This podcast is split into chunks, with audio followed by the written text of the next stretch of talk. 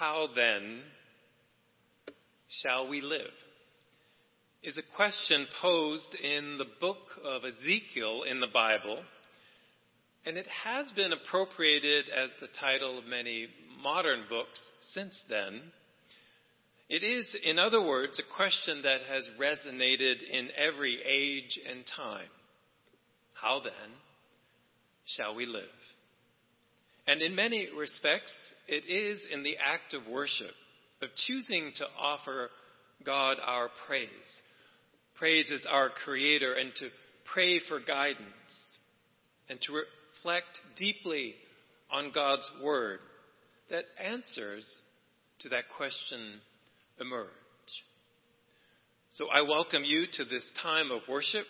I welcome you to this time of asking life's most profound and meaningful questions.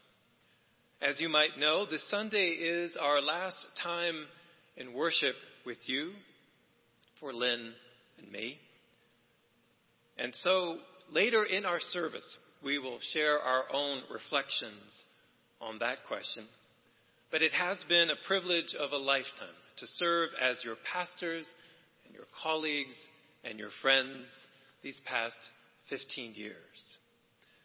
And as Mayflower continues to sail towards new horizons, I am pleased to share that moving forward, your personnel and executive committees have reached out to two of our favorite people on the planet, Reverend Dr. Jonathan White and Reverend Ruth Bell Olson, to serve in positions of pastoral leadership at Mayflower.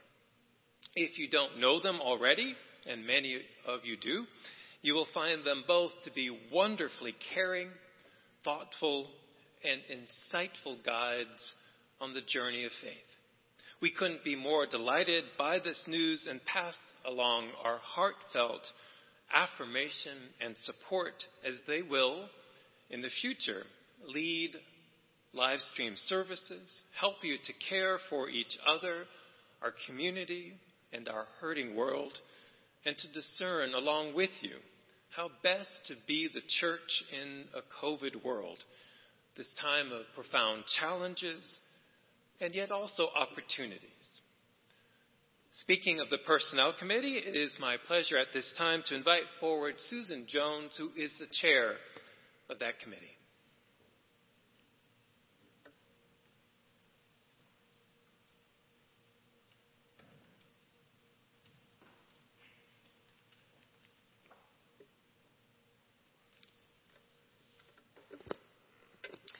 Good morning. As Mark said, I am the newly um, installed chair of Mayflower's Personnel Committee, and in that role, it is my absolute pleasure to share with you a time of recognition and thanks this morning with Mark and Lynn. On behalf of the entire congregation, the Church Council, and the Personnel Committee, we would like to express our gratitude for your service to Mayflower over these past 15 years. Your time of leadership has contributed greatly to all our church has accomplished as we have sought to serve Jesus Christ at 2345 Robinson Road. Looking back, there is much to remember and to celebrate.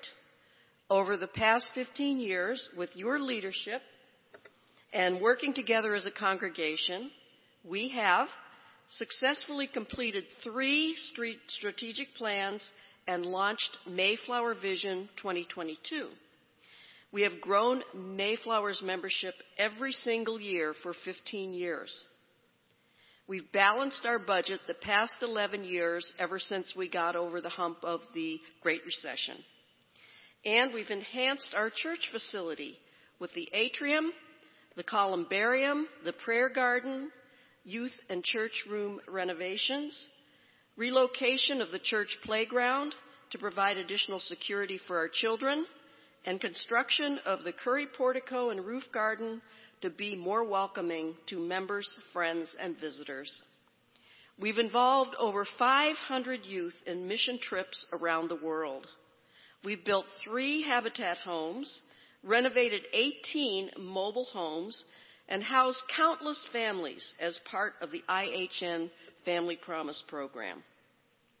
We've creatively reinvented our children's education program, first with Paula Gaylord and now with our wonderful Faith Formation Journey staff.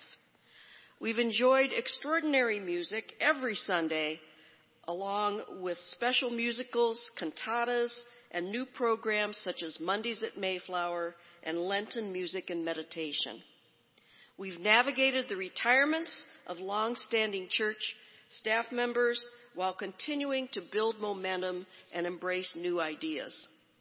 We've welcomed and launched the Sudanese Grace Episcopal Church into their new church home. We've increased the percentage of our giving from outreach to zero to 15% and given away over the past decade $1.3 million to assist those in need in our community, country, and around the world. We've responded with resilience to the arrival of COVID 19, with financial generosity, increasing care for neighbors in need, and a willingness of Mayflower staff and members to adapt to church in a digital world. For these accomplishments, we are grateful. Mark and Lynn, you are leaving us in an excellent position, both spiritually and financially. You have cultivated a staff of gifted people who work together in cheerful harmony. And you have encouraged and nurtured volunteer leadership across a wide range of successful committees and projects. This has been extraordinary. Now, as a very small expression of our gratitude, we would like to gift you with something that is most appropriate for people who are leaving chilly Michigan for even more chilly Minnesota. I know the congregation is going to have a hard time seeing this, but what you see here is a picture of a large furry throw that Lynn and Mark can use on their bed or their sofa. Why is this so appropriate? This always cold throw? Well, I did a little research and we think it's cold here in Michigan in January. It's six degrees colder in St. Paul. Average temperature 23 degrees for the high and six for the low. So good luck with that. so you'll be receiving this large, cuddly, king size throw that's emblazoned always cold.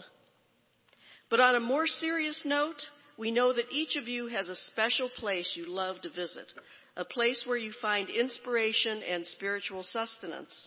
For that reason, Mayflower Church would like to fund Mark's visit to the Franciscan monastery he appreciates so much, and Lynn's visit to the Princeton Theological Seminary library that she loves. Mark and Lynn, please accept this picture of your gift to come and these envelopes to fund your upcoming pilgrimages. Thank you and big virtual hugs for all you have done over the past 15 years here at Mayflower.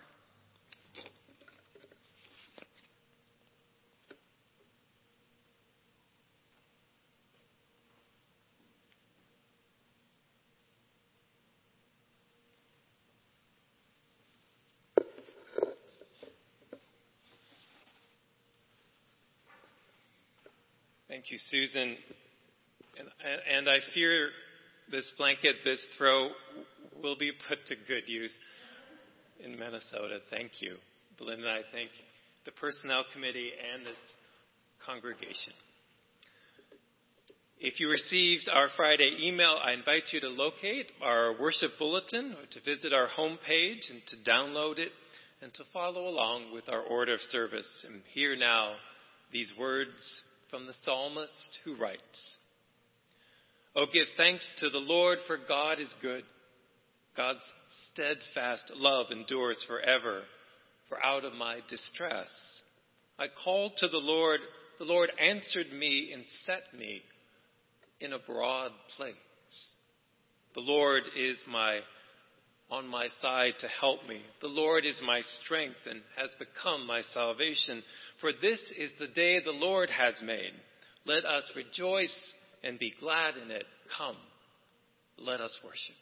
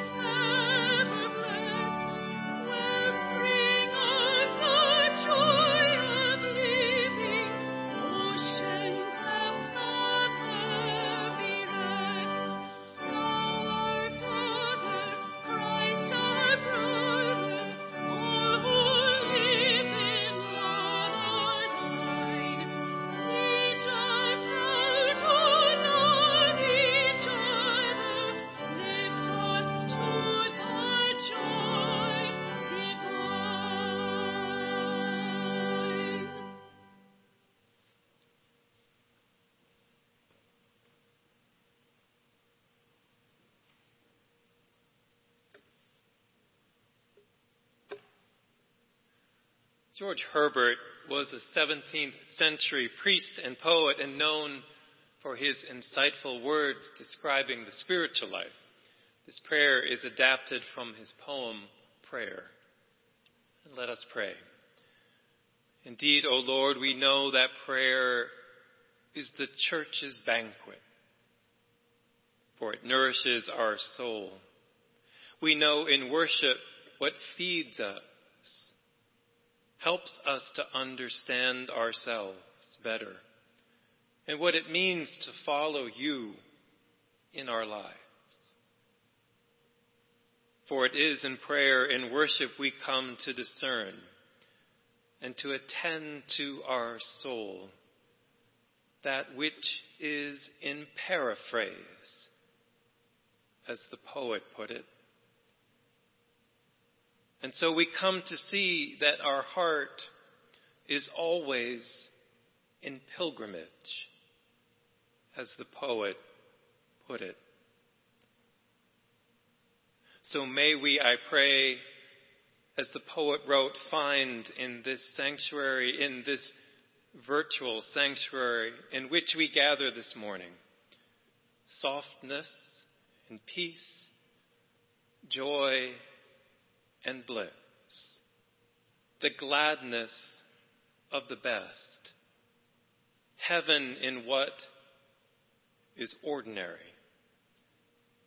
And so we might leave this time together with something better understood.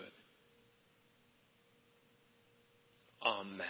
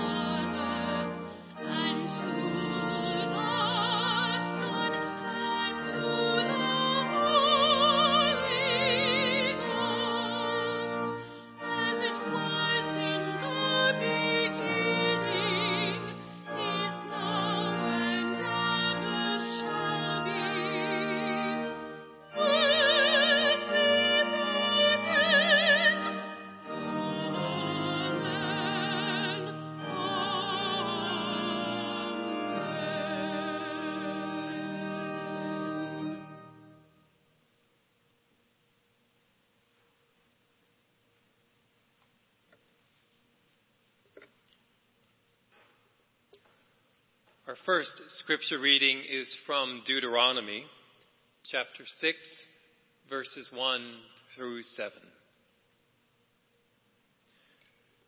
These are the commands, decrees, and laws the Lord your God directed me to teach you to observe in the land that you are crossing the Jordan to possess, so that you, your children, and their children after them may fear the Lord your God as long as you live by keeping all God's decrees and commands so that you may enjoy long life.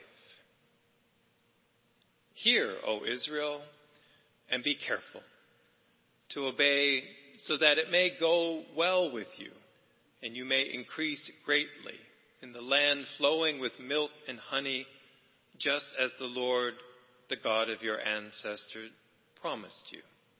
Hear, O Israel, the Lord our God, the Lord is one. Love the Lord your God with all your heart and with all your soul and with all your strength. These commandments that I give you today are to be on your heart Impress them on your children. Talk about them when you sit at home and when you walk along the road, when you lie down and when you get up.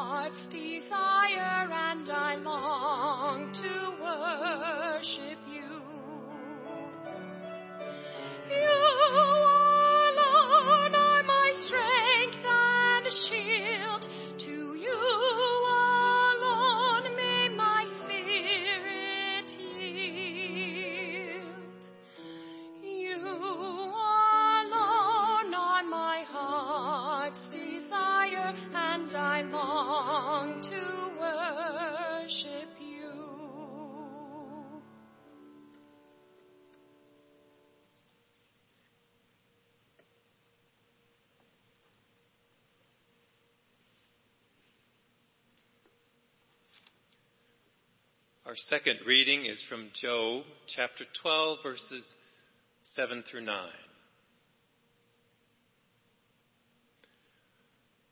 But ask the animals, and they will teach you, or the birds in the sky, and they will tell you, or speak to the earth, and it will teach you, or let the fish in the sea inform you? Which of all these does not know that the hand of the Lord has done this? And from Isaiah chapter 30, verse 21. Whether you turn to the right or to the left, your ears will hear a voice behind you, saying, This is the way.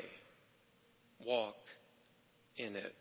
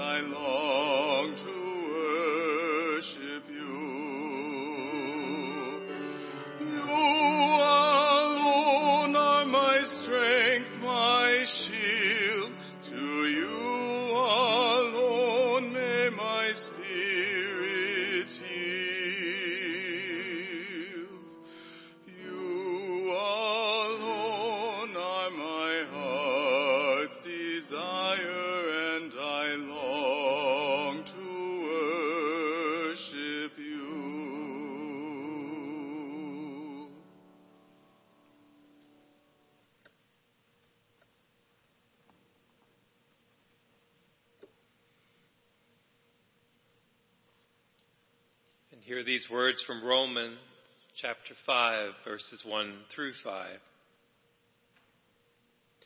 Therefore, since we have been justified through faith, we have peace with God through Jesus Christ, through whom we have gained access by faith into this grace in which we now stand. And we boast in the hope of the glory of God. Not only so, but we also glory in our sufferings because we know that suffering produces perseverance. Perseverance, character. And character, hope. And hope does not disappoint because God's love has been poured out into our hearts through the Holy Spirit who has been given to us. The word of the Lord. Thanks be to God.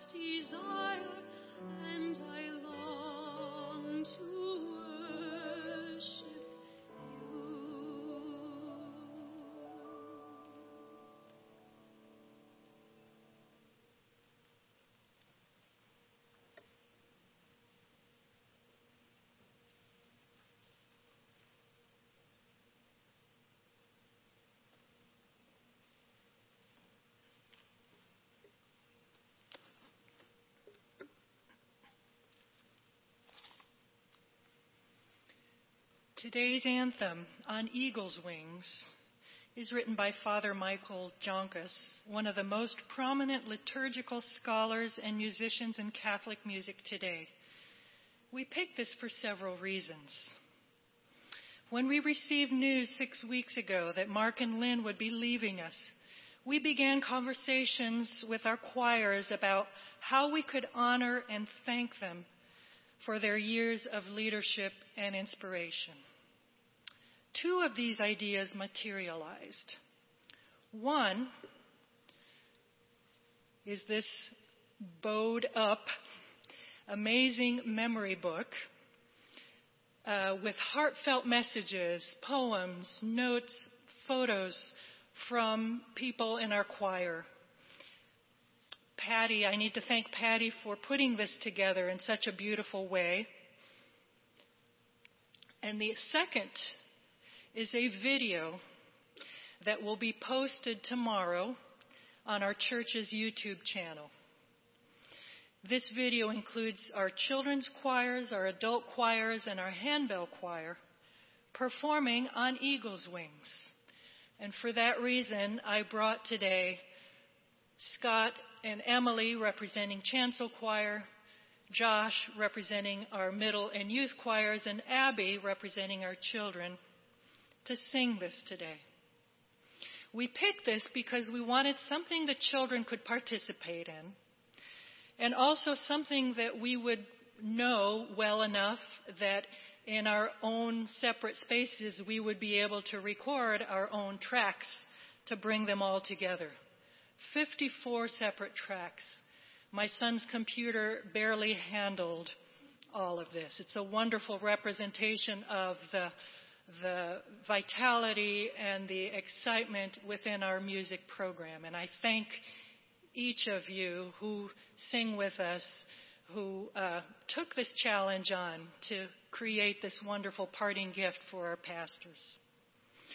Then last night I found out that the composer and author, Father Joncas, is a priest in the Archdiocese of St. Paul in Minneapolis.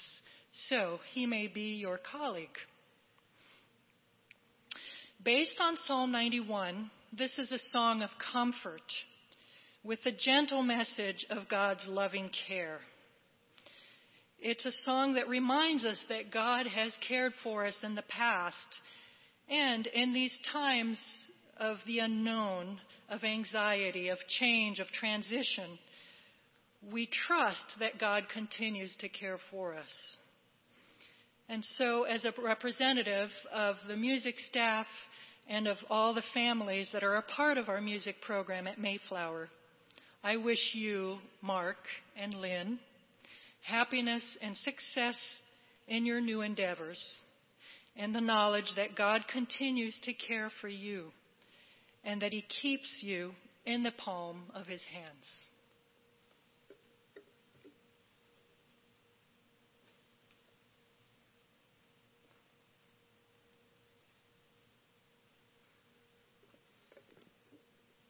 Thank you, Julia, and members of the choirs, all of the choirs.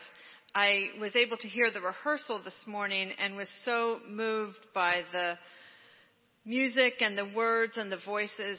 And I uh, thank you for the preparation because I will likely have an entire box of Kleenexes tomorrow when I open that uh, song on YouTube. So thank you. Giving is an act of faith. We believe what we have to offer makes a difference in the world. But more than that, we believe in the one who is behind our giving. We may not see God with our eyes. We may find it difficult to even catch a glimpse of what God may be doing in and around us. At times we may not see the effect of what we give. But over the years, we have seen how God has blessed our gifts. And so we trust in the one who is faithful. If you are following the online bulletin, please know that you can click the link to give offering. You can also give online at our homepage on our website where you will find a donate button. We have a mailbox under the portico where you can either drop off an envelope or simply put it in the U.S. mail. And now we offer the opportunity to give via text. Please check our worship bulletin in our email or homepage for details on this. And so I invite you to join me now in giving as an act of faith.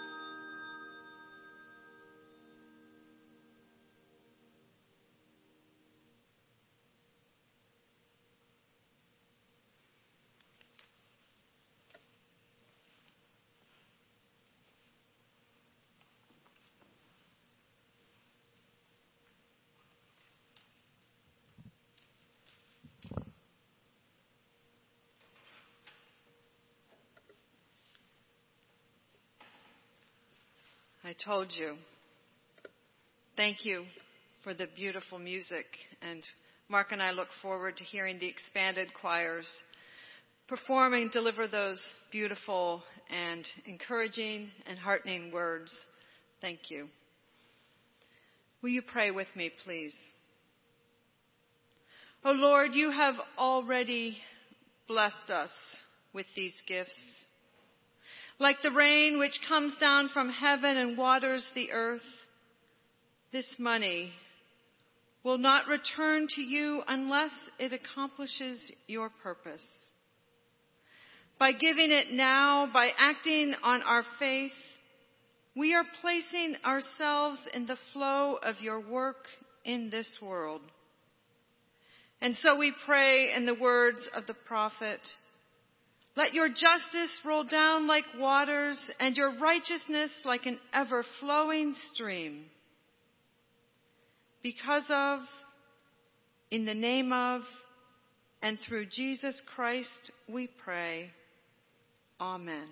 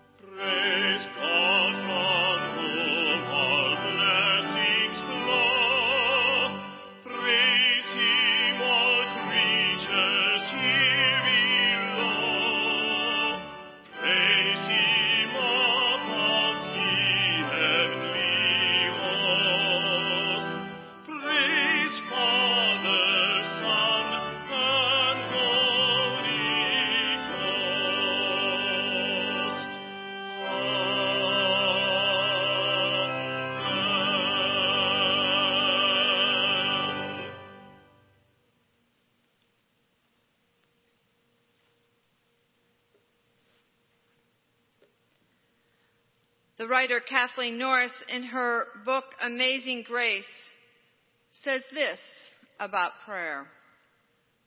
I have learned that prayer is not asking for what you think you want, but asking to be changed in ways you can't imagine.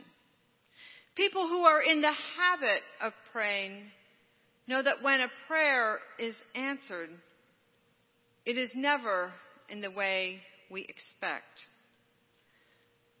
And so I invite you this morning to set aside your expectations, your wants, your ideas about what you think you need, and open your hearts and imaginations to the work of the Spirit upon your life. Let us pray. O God of our lives, as the hymnist writes, like a deer pants for water, our hearts desire your presence and your peace.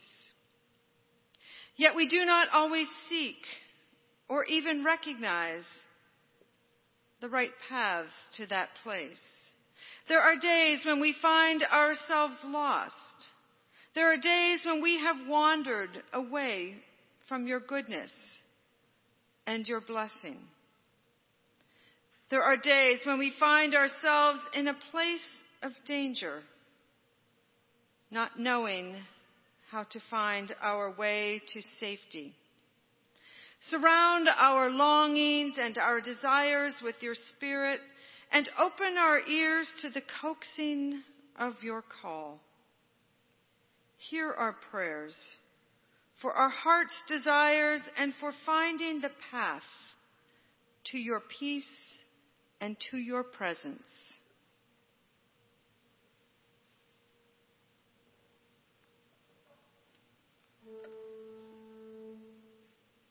O Lord, our prayers arise unto you.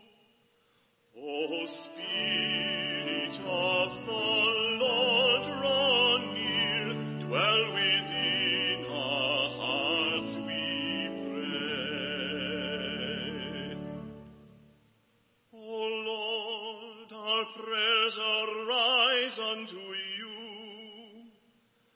Surround our longings and our desires with your Spirit, and open our ears to the coaxing of your call. Dwell within our hearts,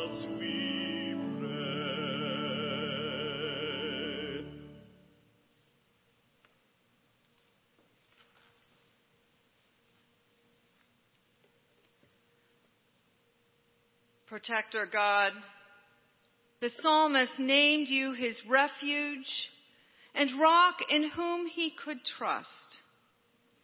Knowing this, he was confident that in life and in death, in heights and in valleys, in goodness and in hardships, he belonged to you.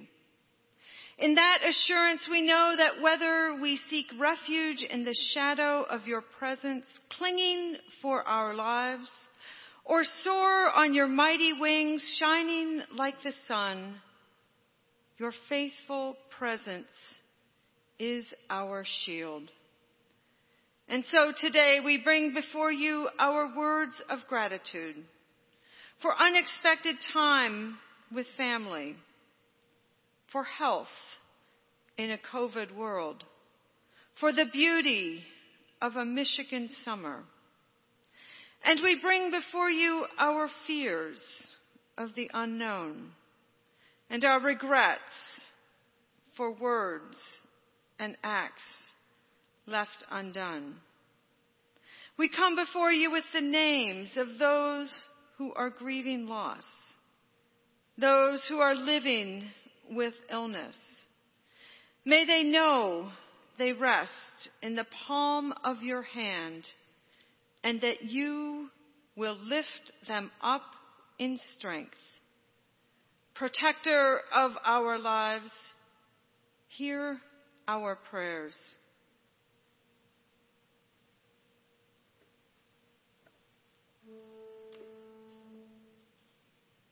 O Lord, our prayers arise unto you. O Spirit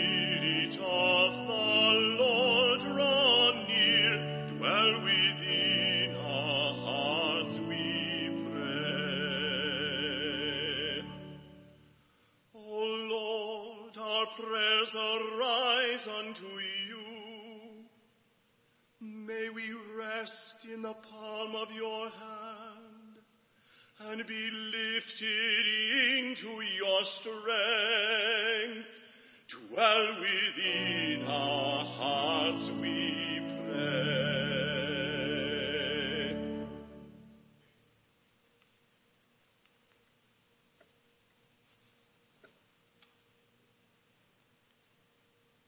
God of our lives, through this congregation, you have taught us the ways of your Spirit. We give you thanks for the children we have raised up to know and to serve you. We give you thanks for the members and friends of Mayflower, those we have known our whole lives and those whose names we still do not know. We give you thanks for all those who teach and show us how to be more faithful and to meet the needs of your world. We give you thanks for the generosity of those who make the ministry of this congregation possible. As Mayflower enters the next chapter of its life as a congregation, turn our heads. Fix our eyes upon the places where more light is to come. And then as pilgrims led by your Spirit, let us follow that light as we begin to discern your vision for us and to sail into new horizons. Hear our prayers.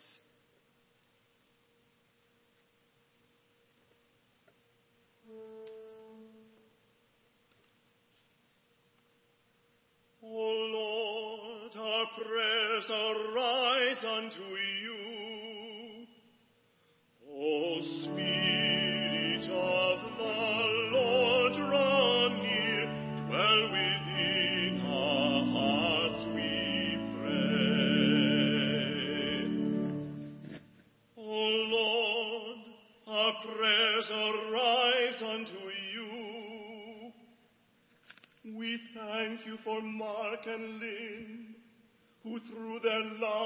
Teaching have taught us to be faithful to the needs of the world. O Spirit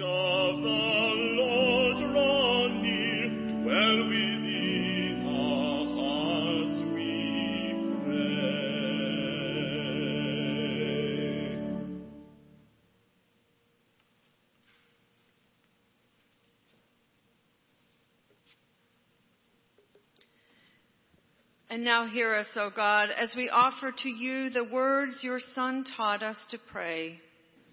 Our Father who art in heaven, hallowed be thy name. Thy kingdom come, thy will be done on earth as it is in heaven. Give us this day our daily bread. And forgive us our debts as we forgive our debtors. And lead us not into temptation, but deliver us from evil. For thine is the kingdom and the power and the glory forever. Amen.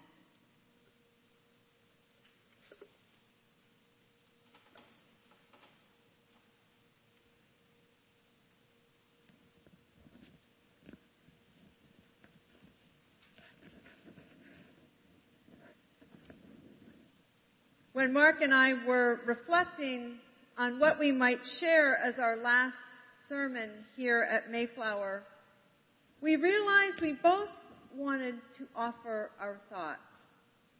As we have partnered together and with you in the mission and ministry of our church, this seemed to be fitting. That's why we are sitting on these stools in the chancel this morning. We also wanted to extend to you a charge rather than a traditional sermon. A charge, as you might remember, is what occurs right before the benediction. A charge, in some respects, is the answer to the question, how then shall we live? Every Sunday, Mark and I have offered a charge within the words we have spoken as we walk down this center aisle. Words that often capture the essence of the sermon. So this morning, we share this charge as a means to answer the question, how shall we live as grandmothers and grandfathers, sons and daughters, cousins and friends, and as a community of faith. A few moments ago, we heard the words, Hear, O Israel, these commandments that I give you today are to be on your hearts. Impress them on your children. Talk about them when you sit at home and when you walk along the road and when you lie down and when you get up. How then shall we live? Well, one answer is, as scripture teaches, we are to pass along God's commandments. The ways God teaches that we are to live our lives, to pass those along to our children. Fifteen years ago, when we walked through the doors of 2345 Robinson Road and, and into the sanctuary, I was a curly haired 39 year old with a super smart and cute wife and three children. The oldest, a redhead who loved the Red Sox, a brunette who loved dance, a blonde who loved pink cowboy boots, and Paula Gaylord, who was the director of Christian education at the time, presented me with this blue binder. The inside cover reads, Favorite Things at Mayflower. And I kept this blue binder on the bookshelf above the desk in my office because in many ways within those pages I could be reminded what is our charge as a congregation. Now admittedly some of the responses as to favorite things at Mayflower that children wrote oh, were funny. One child wrote, my favorite thing at church is eating. Some were humorously revealing. Another child wrote, I love chucking wood chips at bees on the playground. Some took the question in a lovely, different direction. One child wrote, I love snowflakes. Another, I love that God created sunshine. But most of the answers were moving. Children wrote words such as, I love going to church with my family. I love singing in choir. I love the Bible. I love the cross. I love talking to God. I love Sunday school. And this was my favorite. I love everything about church. And from the moment I held that blue binder 15 years ago, it was clear as a congregation you cared deeply about living out the words of Deuteronomy. Impress these commandments on your children, says God. In fact, this week, as I flipped through these pages, I saw names of children who this church would later confirm, and, and children, now young men and women, who continue to be a part of this congregation. Names such as Maddie and Matthew Wilson, Ben King, Pierce Rupert, Anna Laffrey. And this week I remembered working with Paula over a decade ago. We reimagined our Christian education program, called it Bible Alive, and thought of new creative ways to tell Bible stories and painted murals with biblical scenes. I can remember throughout the years all the, the children and youth who who sang on these steps. I can remember working with Andrea and Susan and Rachel to once again reimagine Christian education into the faith formation journey program. And so the first answer to the question, how then shall we live, is impress God's commandments on your children. A charge Mayflower has met and we know will continue to be met with dedication and with insight and creativity. The scripture lesson we heard Mark read is about a man named Job who is going through hard times. He's having problems with his family, his business, his friends. In our passage, we eavesdrop on a heated discussion Job has with the friends about these hard times. Job argues that God is faithful and present even though we go through hard times. While his friends insisted that Job was being punished by God and that God had abandoned him. In response to his friends, Job says this, But ask the animals, and they will teach you or the birds of the sky, and they will tell you. Which of these does not know that the hand of the Lord has done this? One of the blessings of sheltering at home these past months is that I work in front of a large window in my home office.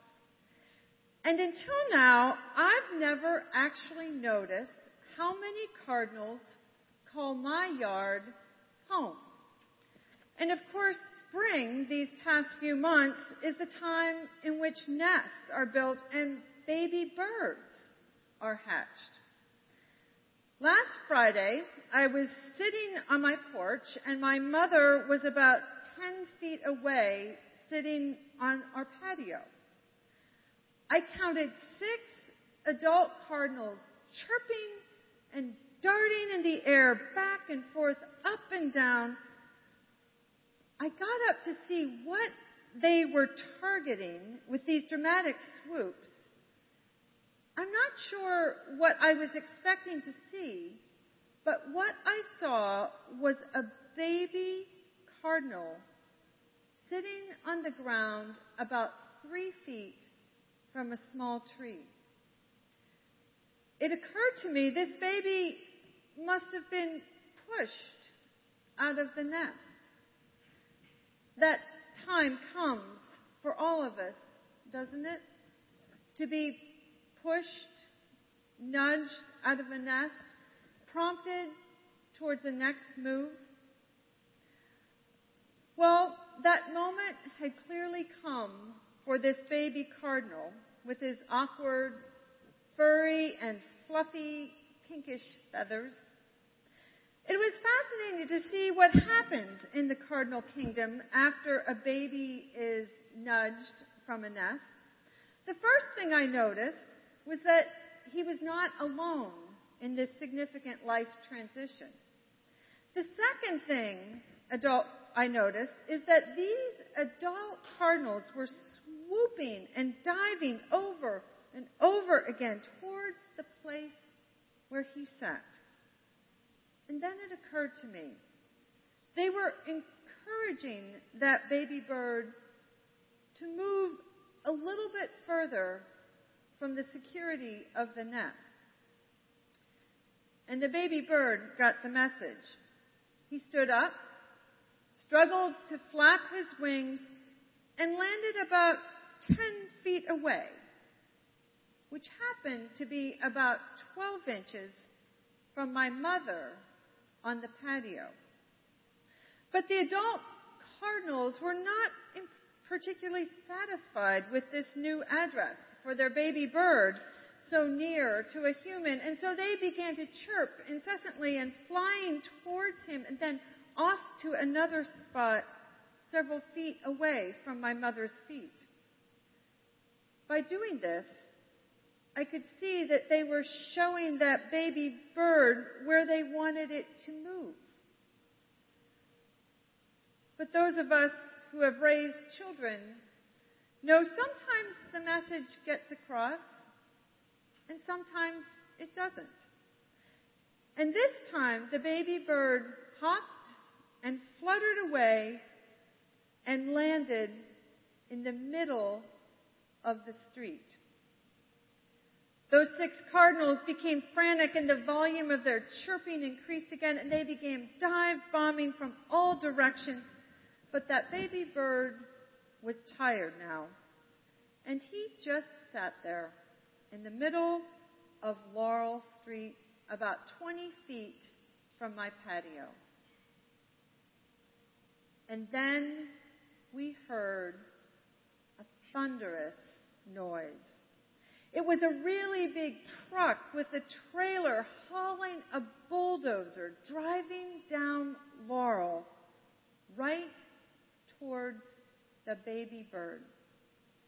At this point, the adult cardinals, as well as the two human adult, adults, were horrified. The cardinals darted faster and faster, and my mother and I stood there with hands over our eyes, shouting for this baby bird to move further, get out of the way. The truck roared down the street, all 40 feet of it, all 18 wheels, all 148,000 pounds, plus the bulldozer, and drove right over the bird. As the truck drove away, we looked to where the bird was sitting. Every one of us was expecting the worst. But there he was seemingly unaware of the peril overhead. The truck had cleared the bird by 12 inches. The bird clearly did not know what to be afraid of, nor was he aware that anyone was trying to help him. And then we heard another truck. This time it was the big brown UPS truck driven by Tracy, everyone's favorite delivery person. I quickly signaled for her to stop, and she pulled over about 10 feet from the bird. By now, the chirping was a cacophony, and birds were flying madly all around us, dive bombing this baby bird. I told her what had happened, and she said, I'll help the little guy out. Slowly, she walked towards the baby bird, and it hopped a foot away. She moved again, and it hopped another foot. She moved again, and then the baby bird spread its wings and flew about 10 feet safely into an ivy patch. Immediately, the six cardinals flew to the sidewalk to the edge of the ivy, and everyone, human and bird, could not have been happier. Ask the birds of the sky, and they will tell you the hand of the Lord has done this. The prophet Isaiah adds, whether you turn to the right or to the left, your ears will hear a voice behind you saying, This is the way, walk in it. How then shall we live? Our second charge is to know that life is full of changes. Sometimes it's leaving our nest of a home or community, the nest of preschool or middle school or high school, the nest of a job or a relationship, or leaving Grand Rapids and going to St. Paul.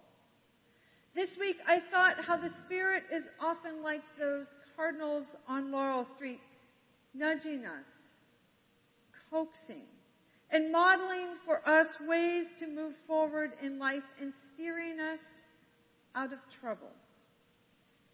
And the church?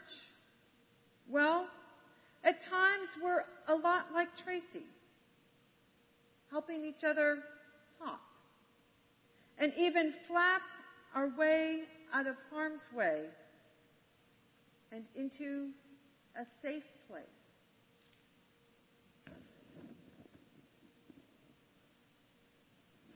And we boast in the hope of the glory of God, writes St. Paul, not only, but we glory in our sufferings because we know suffering produces perseverance, perseverance, character, and character, hope, and hope does not disappoint.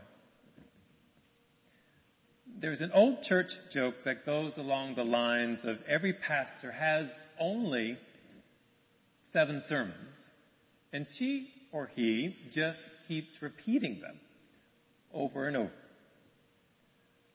This week, as a part of our transition process, I actually decided to go through, or maybe I should say skim through, 15 years of sermons, which I must say is a lot of sermons, or at least a lot of the same seven sermons. And as I read through those sermons, I identified reoccurring themes and ideas and biblical passages. But one that kept reappearing over and over again was my attempt, our attempt, to speak into a crisis that was unfolding in our world. Because if you think about it, over these past 15 years, as a family of faith, we have encountered and experienced what Paul calls suffering.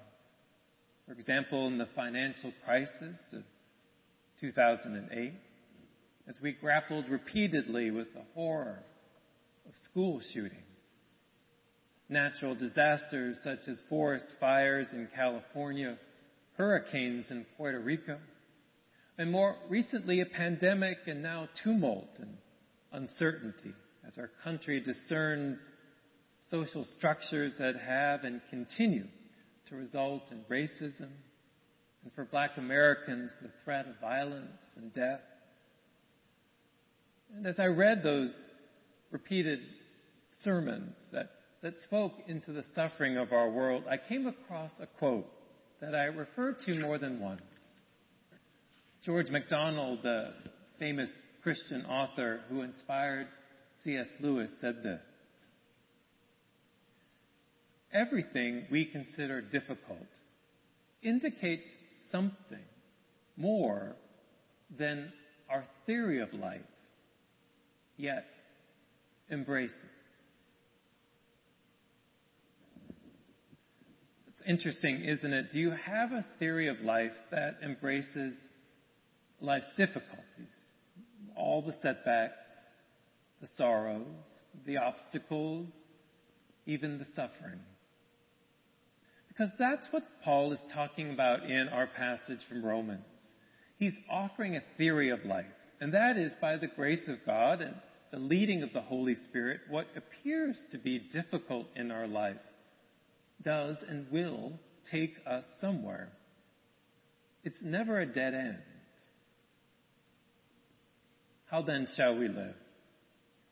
First, impress God's commandments on your children, proclaims the Bible. Second, know that the Spirit is often like those cardinals on Laurel Street, nudging us, coaxing us to move forward in life. And the church, at times, we're like Tracy, helping each other to hop, to flap our way to safety. And finally, as our world now faces challenges and the greater church faces challenges in this virtual COVID world, and Mayflower sets off towards the horizon with new, wonderful pastoral leaders, I invite you, I charge you to embrace the theory that Paul extends to us. The challenges, obstacles, even suffering does produce perseverance. And perseverance, character, and character, hope, and hope does not disappoint. For as one church member wrote to me recently, a ship in a harbor is safe. But that's not what a ship is built for. So Mayflower, may you, we pray, hoist your sails high so the Spirit might fill them and lead you forward in faith, in love, and in hope. In the name of God, our Creator, Jesus, our Sustainer, and the Spirit, our Sustainer. Amen.